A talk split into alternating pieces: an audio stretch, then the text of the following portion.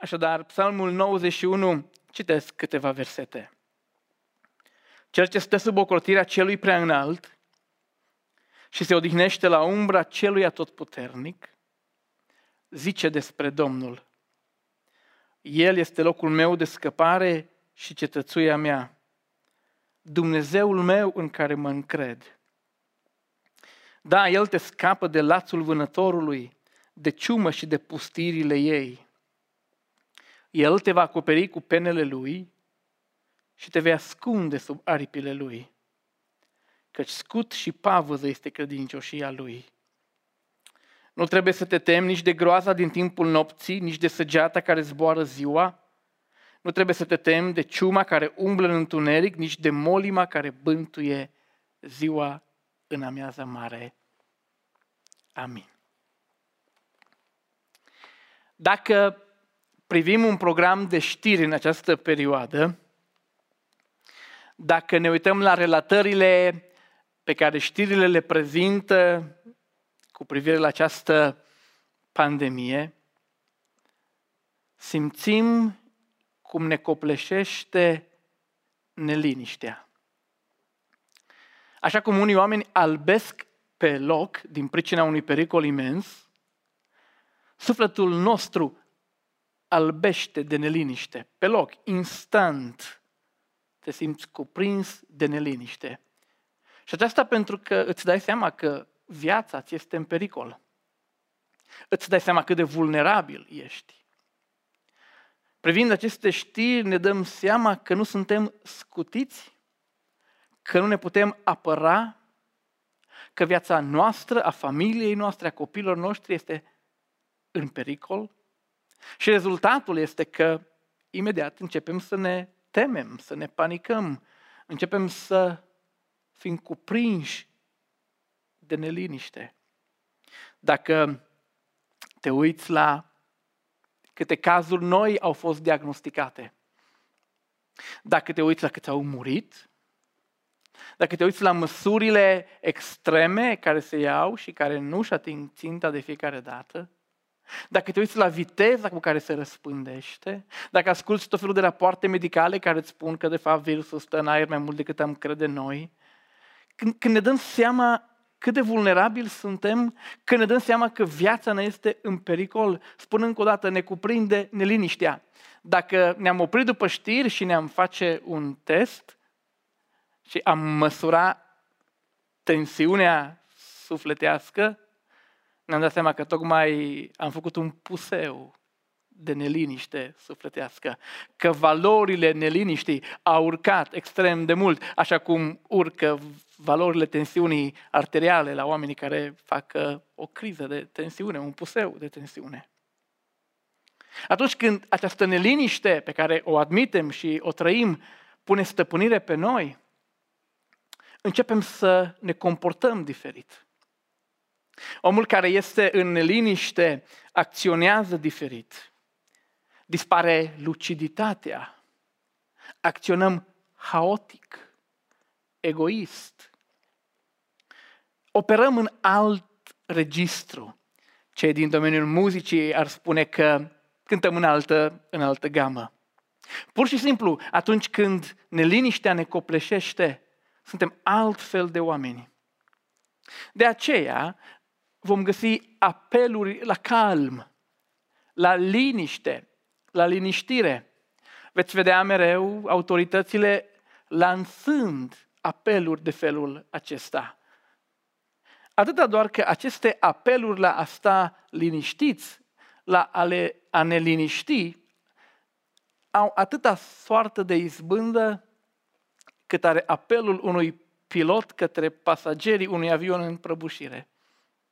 Închipuiți-vă un avion care se prăbușește, care se pregătește de impact cu solul.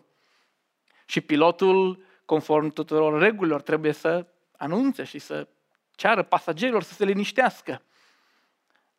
Acest apel la liniște, la calm, dacă nu are un motiv serios, nu va avea niciun efect.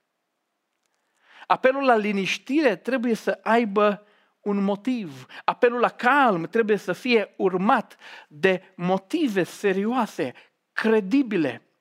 Apelul la liniștire lăuntrică trebuie să conțină o motivație puternică, ceva ce să fie mai mare decât frica care ne-a liniștit.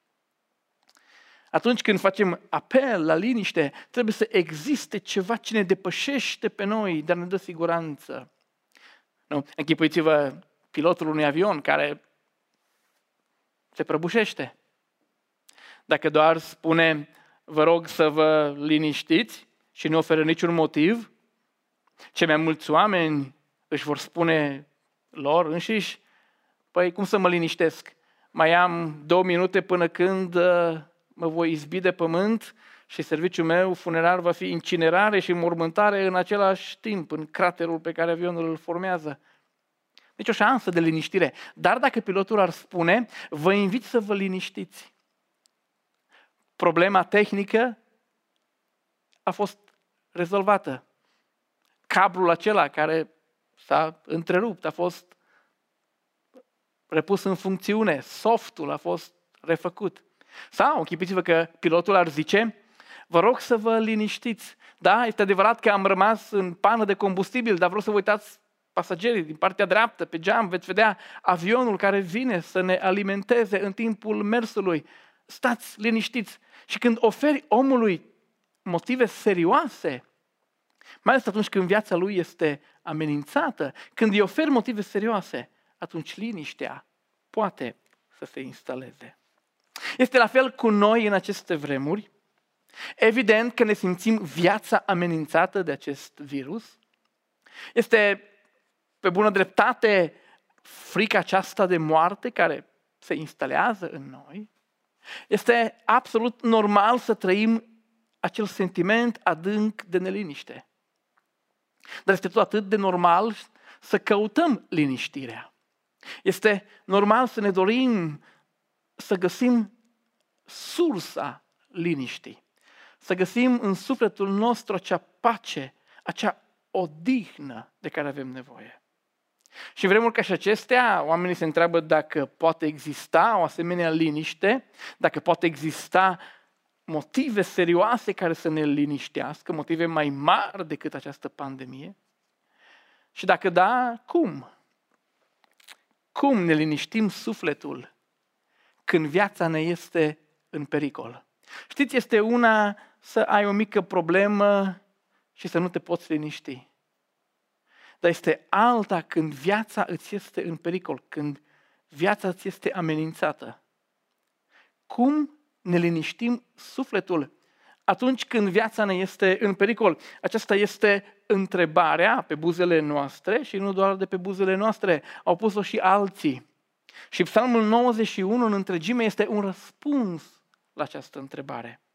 Când oamenii întreabă cum ne liniștim sufletul când viața ne este în pericol, Psalmul 91 ne dă răspunsul. Psalmul 91 s-a născut într-o vreme în care viețile oamenilor erau în pericol. Psalmul 91 a fost scris într-un context similar cu cel al nostru.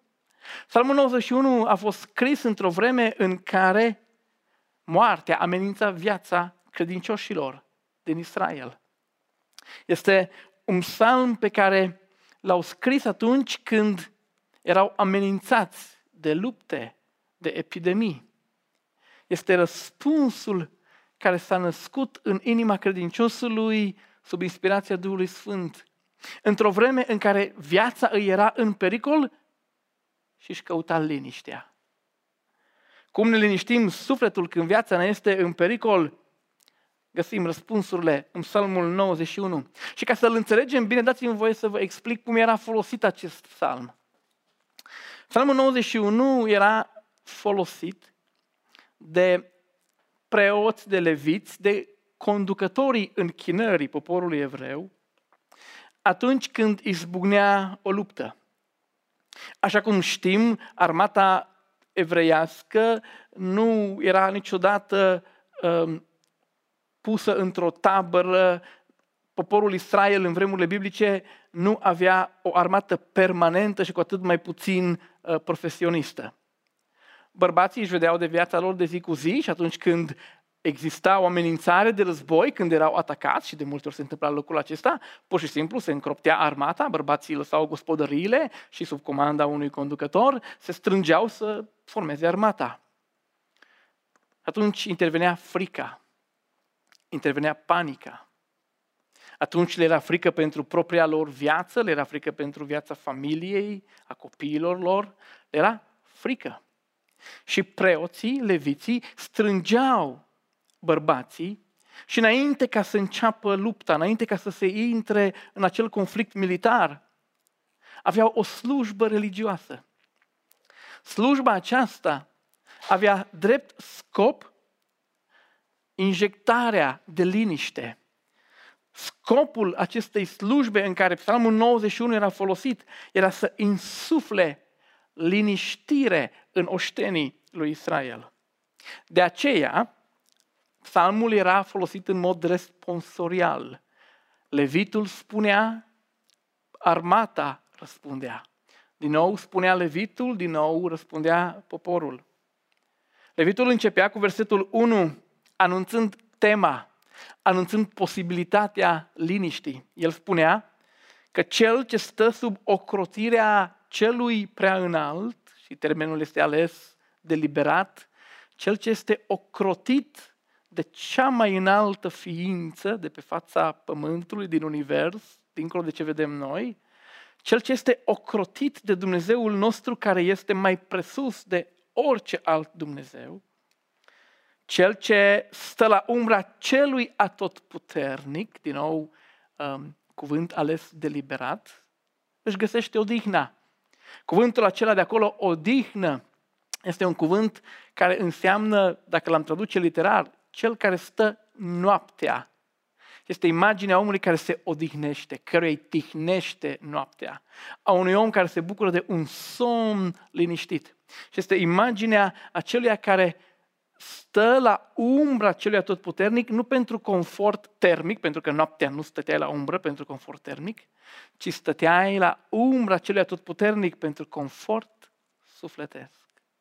Și așa începea această procesiune, această slujbă religioasă. Leviții anunțau că există odihnă, că există liniște, că ne putem liniști sufletele la umbra celui atotputernic anunțau că există liniștire. Și când poporul întreba cum, următoarele versete ale psalmului răspundeau la această întrebare. Cum ne liniștim sufletul când viața ne este în pericol? Primul răspuns este acesta. Ne liniștim sufletul când viața ne este în pericol, bazându-ne pe protecția divină care alungă teama. Ați-mi voie să repet. Ne liniștim sufletele atunci când suntem în pericol, când viața ne este amenințată, bazându-ne pe protecția divină care alungă frica. Există acest răspuns al psalmului, că ne putem liniști sufletele Absolut există liniștire a sufletelor. Dacă ne bazăm, dacă ne încredem în protecția divină care ne ia frica. Când versetul 2 era recitat de către armată, de către bărbații adunați la oaltă, ei confirmau că da, într-adevăr, există această posibilitate să ai liniște în Domnul. Și ei își doreau, confirmau că se pot baza când mii de bărbați rosteau solemn cuvintele, El este locul meu de scăpare și cetățuia mea, Dumnezeul meu în care mă încred. Ce făceau ei este că recunoșteau că se pot liniști doar atunci când se bazează, când se încred pe protecția lui Dumnezeu, care este locul de scăpare și cetățuia noastră, din nou, metafore care indică protecție serioasă. Apoi Levitul continua de la versetul 3 și spunea el. Și ce urma să facă levitul era să rostească cuvinte de protecție. La versetul 3, conducătorul închinării pentru armata speriată în pericol, Ce face levitul este că rostește cuvinte prin care îi asigură de protecția lui Dumnezeu. Rostește cuvinte prin care cheamă protecția lui Dumnezeu. Și ce se întâmplă la versetul 3 și la versetul 4 și mai în jos în psalm este că levitul previzualizează.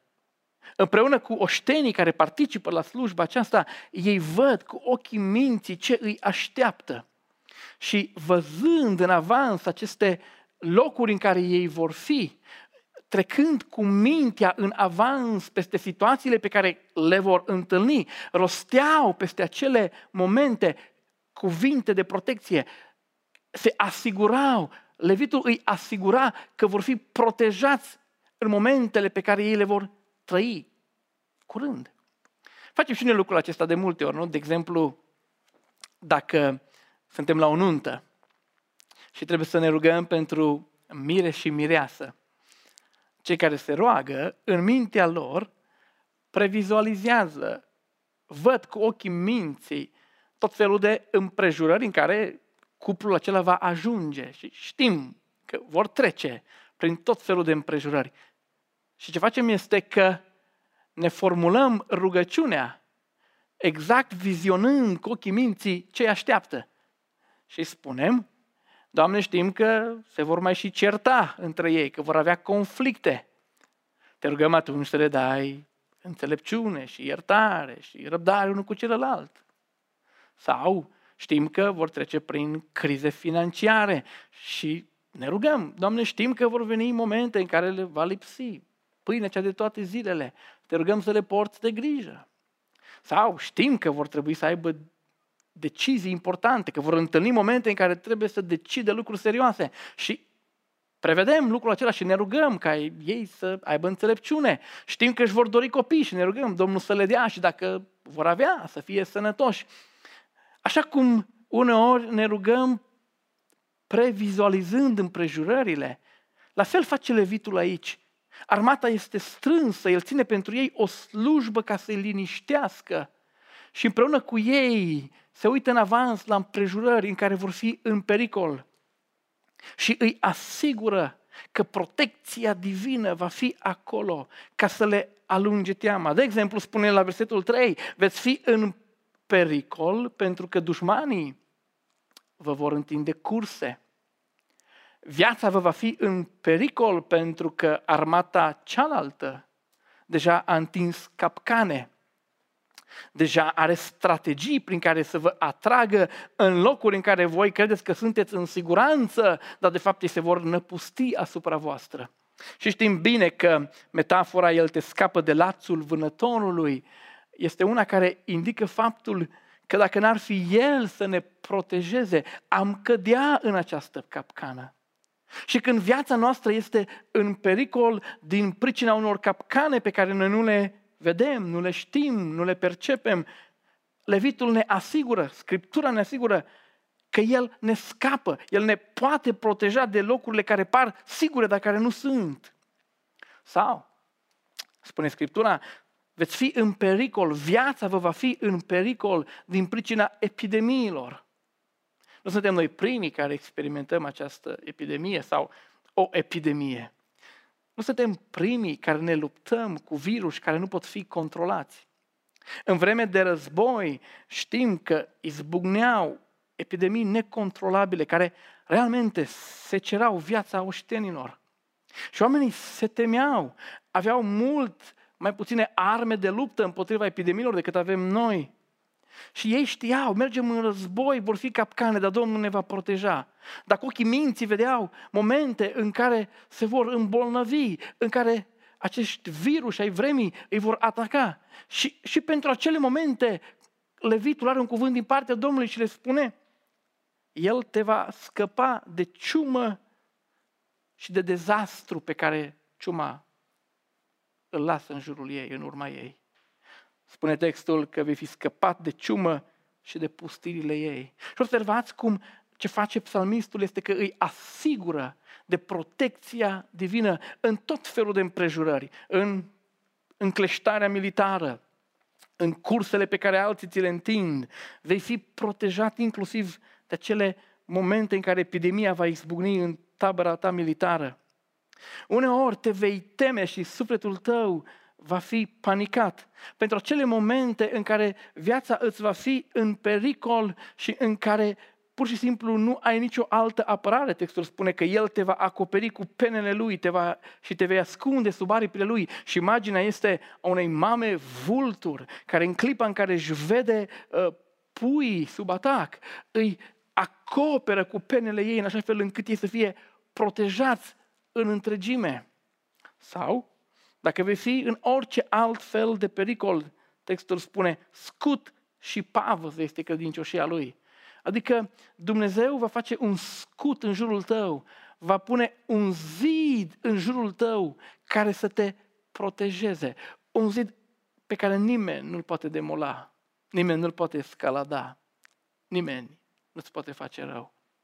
Și ce se întâmplă în textul acesta este că Levitul observă pericolele care armata le va avea și asigură că Dumnezeu îi va proteja. Care e consecința? Versetul 5. Nu trebuie să te temi. Observați cum sunt lucrurile legate. Da, dacă suntem sub protecția Dumnezeului nostru, rezultatul este că nu trebuie să ne temem de niciunul din lucrurile menționate de la versetul 5 și până la versetul 8. Pentru că atunci când suntem sub protecția lui Dumnezeu, atunci când ne bazăm pe protecția lui Dumnezeu, dispare frica și ne liniștim. Ne liniștim sufletul când viața ne este în pericol, bazându-ne pe protecția divină care alungă frica. Dacă vreți, suntem asemenea unui copilaș care este înconjurat la școală de o gașcă de derbedei, de băieți care îl înconjoară și îl amenință. Îl amenință verbal, îl amenință fizic. Și băiatul este lipsit de orice apărare, simte că viața este în pericol, sufletul lui este cuprins de neliniște. Dar dintr-o dată, de undeva de la colțul clădirii, apare taică său. Un om cât un munte, un om sprinten, un om care ar face orice pentru copilul lui. În clipa în care copilul își vede tata la colțul clădirii, când îl vede venind să-l protejeze, să-l apere, când îl aude strigând la copiii care l-au înconjurat, frica copilului dispare. Protecția pe care tata este gata să-i asigure alungă frica și sufletul copilului se liniștește în brațele tatălui său. La fel suntem noi în această vreme. Da, viața ne este în pericol. Singurul fel în care ne putem liniști este să ne bazăm, să ne încredem pe protecția divină. Doar în felul acesta, sufletul nostru își găsește liniștea. Și dați-mi voie în mod concret, în mod practic, să vă îndemn să vă umpleți mintea cu aceste versete care ne asigură de protecția lui Dumnezeu. Știți, așa cum știrile au efect asupra noastră și ne neliniștesc, Scripturile care ne asigură de protecția divină au efect asupra noastră și ne liniștesc. Putem să ascultăm cântări care ne asigură de protecția divină. Putem să citim biografii ale oamenilor care au trecut prin vremuri grele și Dumnezeu i-a protejat. Dacă avem în familie experiențe, momente în care viața ne-a fost în pericol și Dumnezeu ne-a protejat, dându-ne liniște, putem să repovestim, putem să remărturisim acele lucruri, pentru că efectul cumulat al acestor citiri din Scriptură, a cântărilor, a mărturilor, este că vor zidi încrederea noastră în protecția divină care ne ia frica, aducând liniște. Tocmai de aceea versetul 2 și versetul 9 erau versete pe care le spuneau cei înfricoșați, cei care le era frică, când ei spuneau, El este locul meu de scăpare, El este cetățuia mea, Domnul este locul meu de adăpost, Cel prea înalt este turnul meu de scăpare. Când oamenii recitau lucrurile acestea, injectau în sufletul lor convingerea că Dumnezeu îi protejează și în felul acesta sufletul lor se liniștea. Dați voie să recapitulez întrebarea și primul răspuns. Cum ne liniștim sufletele când viața ne este în pericol? Ne liniștim sufletul când viața ne este în pericol, bazându-ne pe protecția divină care alungă orice teamă din sufletul nostru. Și sunt convins că în timp ce mă asculți, te întrebi, înseamnă asta că noi nu vom fi afectați, garantat, 100% de virusul care bântuie în lume? Obiecția este una legitimă, dați-mi voie să răspund puțin mai târziu. Dar nu e așa că atunci când uh, viața ne este în pericol, atunci când suntem amenințați și din pricina aceasta neliniștiți, da, ne bucurăm de protecția divină, e un lucru pe care contăm. Dar fiecare se întreabă, oare cum se va termina până la urmă? Observăm că oamenii încearcă să creeze tot felul de scenarii, se creează predicții despre când și mai ales cum se va termina această perioadă. Și adevărul este că neliniștea crește pentru că nu știm finalul. Dacă am ști exact când va fi finalul și cum, am fi mult mai liniștiți. Dar pentru că este nebuloasă cu privire la viitor, la final, neliniștea noastră este în continuă creștere și aș spune că este legitimă. Tocmai de aceea Levitul nu-și încheie slujba aceasta din Psalmul 91 până când nu trece cu oștenii care urmeau să meargă la luptă prin viitor. Face cu ei o călătorie și le arată finalul. Ei erau încă acolo pregătindu-se de luptă, dar din nou cu imaginația, cu ochii minții, previzualizează finalul luptei și le oferă un al doilea răspuns. Cum ne liniștim sufletul când viața ne este în pericol?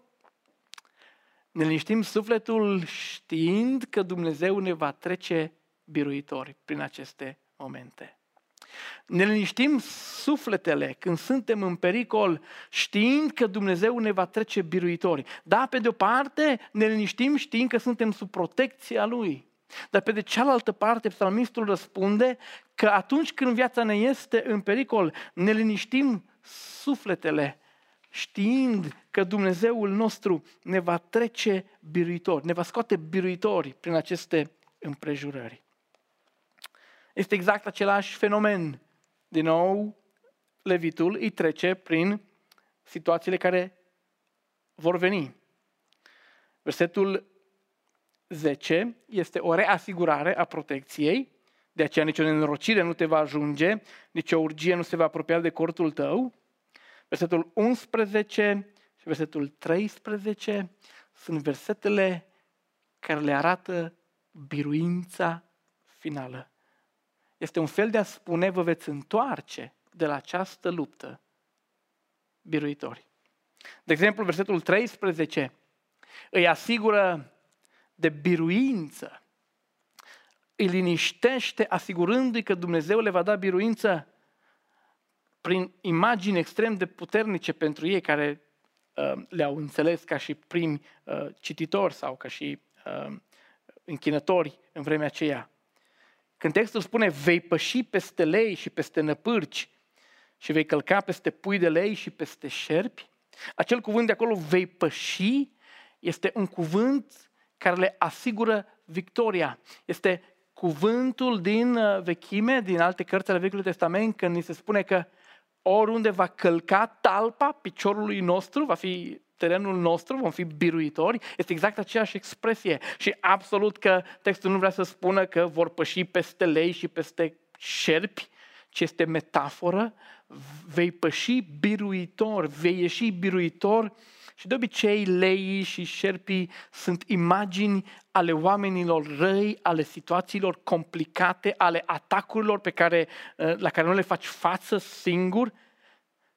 Și Scriptura le garantează, ne garantează că Dumnezeu ne va ajuta să trecem biruitori. Păstrați în minte această metaforă, vei păși peste. Este victorie totală, este zdrobire totală. Știți câteodată când ne jucăm cu copiii noștri undeva la iarbă verde și vine câte o insectă, câte o gâză mică, dar pentru ochii de copil pare un monstru. Ce face tata? Zdrobește sub picior gâza aceea. Este victorie totală, pericolul a dispărut. La fel este aici. Vei păși peste.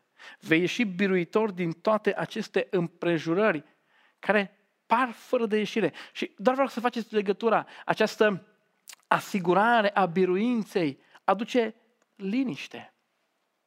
Este interesant să te uiți la versetul 11 și 12 și să-l pui în perspectivă corectă. Levitul își imaginează împreună cu ei drumul către casă. Au fost la luptă, Dumnezeu i-a protejat de atacuri, de epidemii și acum se întorc acasă. Și întotdeauna când te întorci acasă, finalul este cel mai greu. Ești epuizat, ești slăit, ești stors de orice energie, ca și o lămâie. Pur și simplu nu mai ai puterea să-ți ridici piciorul suficient de mult, să nu te împiedici în pietrele de pe drum și în Israel aveau pietre destule. De aceea îi asigură levitul pe oștenii care se pregăteau să meargă la luptă că vor veni și când se vor întoarce acasă, vor fi biruitori inclusiv pe drumul de întoarcere acasă. El va porunci îngerilor săi să te păzească în toate drumurile tale. Și când tu nu mai ai nicio energie, nicio forță, forțele angelice, puterea divină, te vor duce pe mâini îngerii aceștia, ca nu cumva să-ți lovești piciorul de vreo, de vreo piatră. Și este imaginea unui drum pe care îl finalizezi cu bine. Vei porni și vei ajunge cu bine la capăt. Și dacă este nevoie ca îngerii să facă ultimii pași împreună cu tine, Dumnezeu îți va da și biruința aceasta. Și într-un amestec frumos de metafore, suntem asigurați nu doar de protecția divină, ci și de biruința pe care Dumnezeu ne-o dă în capăt. Această biruință aduce liniște. Țineți minte liniștea tuturor oamenilor mari ai lui Dumnezeu? Țineți minte un David care este liniștit și încrezător că îl poate învinge pe Goliat față de un Saul care era paralizat de frică. Asta pentru că David știa finalul, știa că Dumnezeu îi dă victorie, așa cum i-a dat-o în alte încăierări mai mici. Știa că îi poate da biruința și când știi finalul, ai liniște. Este la fel ca și liniștea tinerilor în cuptorul cu foc, care au zis, Dumnezeul nostru poate să ne scape. Este acea convingere că la final lucrurile pot fi pe ton de biruință. Asta ne dă liniște. Dar poate că ești aici și mă asculți și zici, stai, stai să înțeleg. Mă pot liniști știind că Dumnezeu mă protejează și mă pot liniști știu că, știind că Dumnezeu îmi dă biruință. Pare prea bun ca să fie adevărat. Nu cumva am înțeles greșit? Este prea frumos ca să fie și real. Și oamenii aceștia care au ascultat acest psalm până în acest moment, încă erau înaintea bătăliei, încă erau în slujba de dinainte de începerea războiului. Au fost duși în mintea lor la final, când vor fi biruitori. Au fost transportați pentru o vreme în imaginația lor, la momentul dulce de revedere acasă cu cei dragi, în biruință. Dar încă ei erau acolo. Și se întrebau dacă tot ce au auzit este adevărat, dacă nu cumva sunt doar cuvinte religioase pe care un preot ți le spune înaintea unei lupte. Și pentru ca să se alunge orice îndoială, la versetul 14 intervine Dumnezeu. Este o altă voce. V-am spus că psalmul era în mod responsorial citit. Vorbea levitul, vorbea poporul, vorbea levitul, vorbea poporul, iar vorbea levitul și acum intervine Dumnezeu. Dumnezeu are ultimul cuvânt în acest psalm. Observați ce zice versetul 14, fiindcă mă iubește, zice Domnul și acum este liniște, nu mai vorbește levitul, nu mai vorbește poporul, nu mai zic nimic cei din, uh, din jur, acum se aude doar vocea Domnului. Și ce face versetul 14 până la versetul 16 este că a, oferă asigurare, îi asigură pe cei care se temeau că ce li s-a spus este adevărat. Da, este adevărat că vă puteți liniști, pentru că eu vă protejez. Da, este adevărat că vă puteți liniști în sufletele voastre, chiar dacă viața vă este în pericol, pentru că eu pot să vă dau biruință. Da, ați auzit bine. Da, este real. Fiindcă mă iubește, zice Domnul, îl voi izbăvi. Pentru că mă cunoaște, îl voi ocroti. Și acestea sunt două cuvinte pe care trebuie să le luăm în seamă serios. Când textul spune mă iubește și mă cunoaște, este imaginea unui om care s-a lipit de Domnul. Și da, este adevărat că atunci când ne lipim de Domnul, Domnul ne promite să facă pentru noi tot ce aduce liniștire sufletească. Și într-un anume fel, acest psalm este ca psalmul 23 promite liniște sufletească, dar această promisiune nu este pentru toată lumea. Această promisiune de liniștire este condiționată de fiindcă mă iubește și pentru că mă cunoaște. Într-un anume fel, liniștirea noastră este condiționată de lipirea noastră de Domnul. Cu cât suntem mai lipiți de Domnul nostru, cu cât ne facem partea aceasta a noastră de a rămâne lipiți de Domnul, cu atât liniștea va invada mai mult sufletul nostru. Dar mă întorc din nou la obiecția pe care o poate ridica legitim oricine în această dimineață. Este acest psalm o promisiune de pază și de ocrotire garantată 100% mie la mie. Înseamnă că dacă am citit psalmul 91 și suntem copiii lui, putem ieși liniștiți în societate pentru că virusul nu se va atinge de noi. Înseamnă oare acest psalm că putem să facem orice că Dumnezeu ne va proteja? Și răspunsul este absolut nu.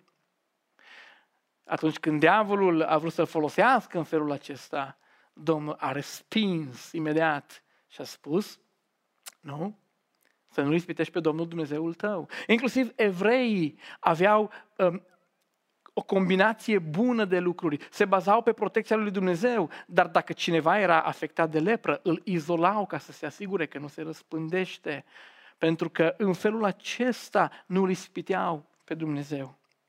Psalmul acesta nu ne promite că nu ne va atinge niciodată niciun rău.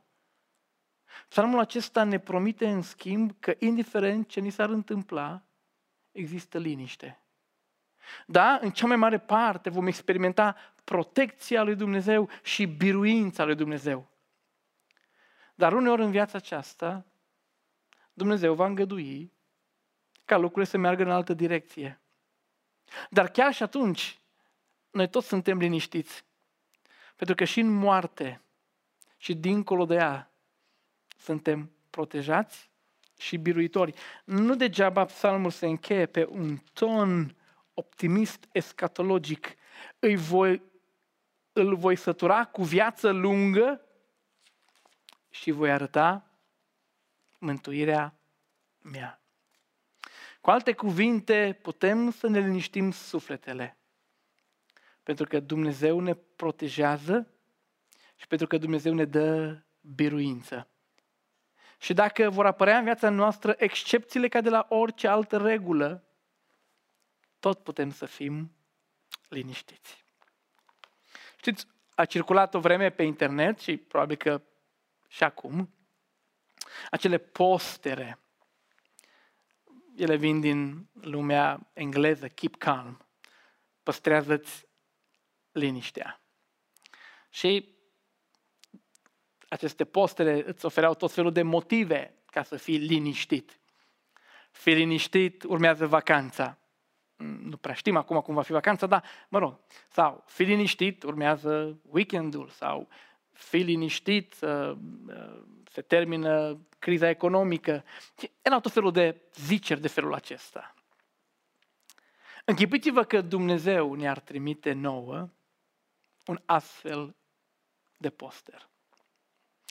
Și Dumnezeu ne-ar zice, fii liniștit, te protejez și te scot biruitor. Semnează cel prea înalt. Dacă Dumnezeu ar fi să ne trimită un poster de felul acela, ar scrie pe el, fii liniștit, te protejez și te scot biruitor. Și dacă ar fi să pună și imagine, așa cum se practică astăzi, poate că ar pune imaginea unui zid gros, imens, poate un vultur pe acel zid cu aripile întinse. Oricum, fi liniștit, te protejez și te scot biruitor, cel prea înalt. Numai că la un asemenea apostel ar trebui să răspundem și noi, să creăm și noi unul. Și am putea face și noi unul. Și am scrie pe el. Sunt liniștit. În timp ce Dumnezeu ne zice, stai liniștit, noi am spune, sunt liniștit. Mă odihnesc la umbra celui atotputernic. Stai liniștit, ne spune Domnul, sunt liniștit. Răspundem noi. Amin.